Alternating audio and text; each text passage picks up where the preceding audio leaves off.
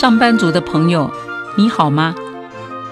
年轻人说，眼看着一段情谊，势必得取舍落定了，只是好难受，不知道自己是错过了什么，或是做错了什么。我安慰说，这就是人际关系的缘分啊。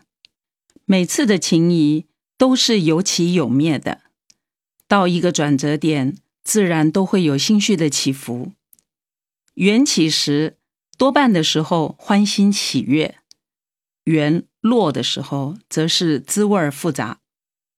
要理解的是，只要牵涉到情感，就很难以付出来估算收获。这个结果，只能问问自己的初衷如何，以及在过程中是否尽力。人心要游离，天也换不回。只要你无愧于心。就静定看待三分吧。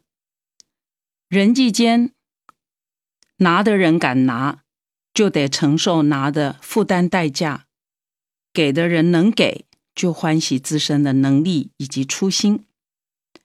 人际关系间的情谊，经常是伴随着或深或浅的辜负、背叛、离走，或是自欺。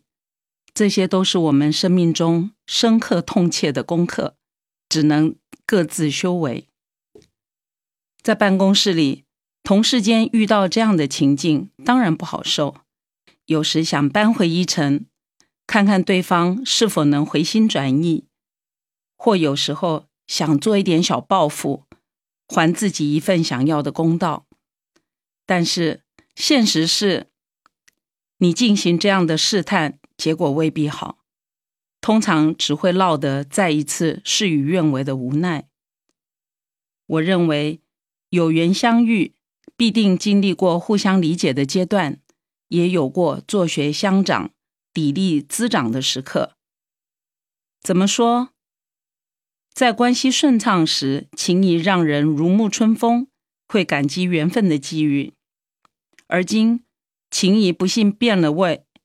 怎么着也是矛盾纠结，这个时候应该就是情谊要落定的时刻到了。朋友们要明白人与人之间的微妙，要珍惜与人际间的相遇，真诚待人，常怀感恩。我是常芬老师，祝福你今天顺利完善工作，继续当个有价值的上班族。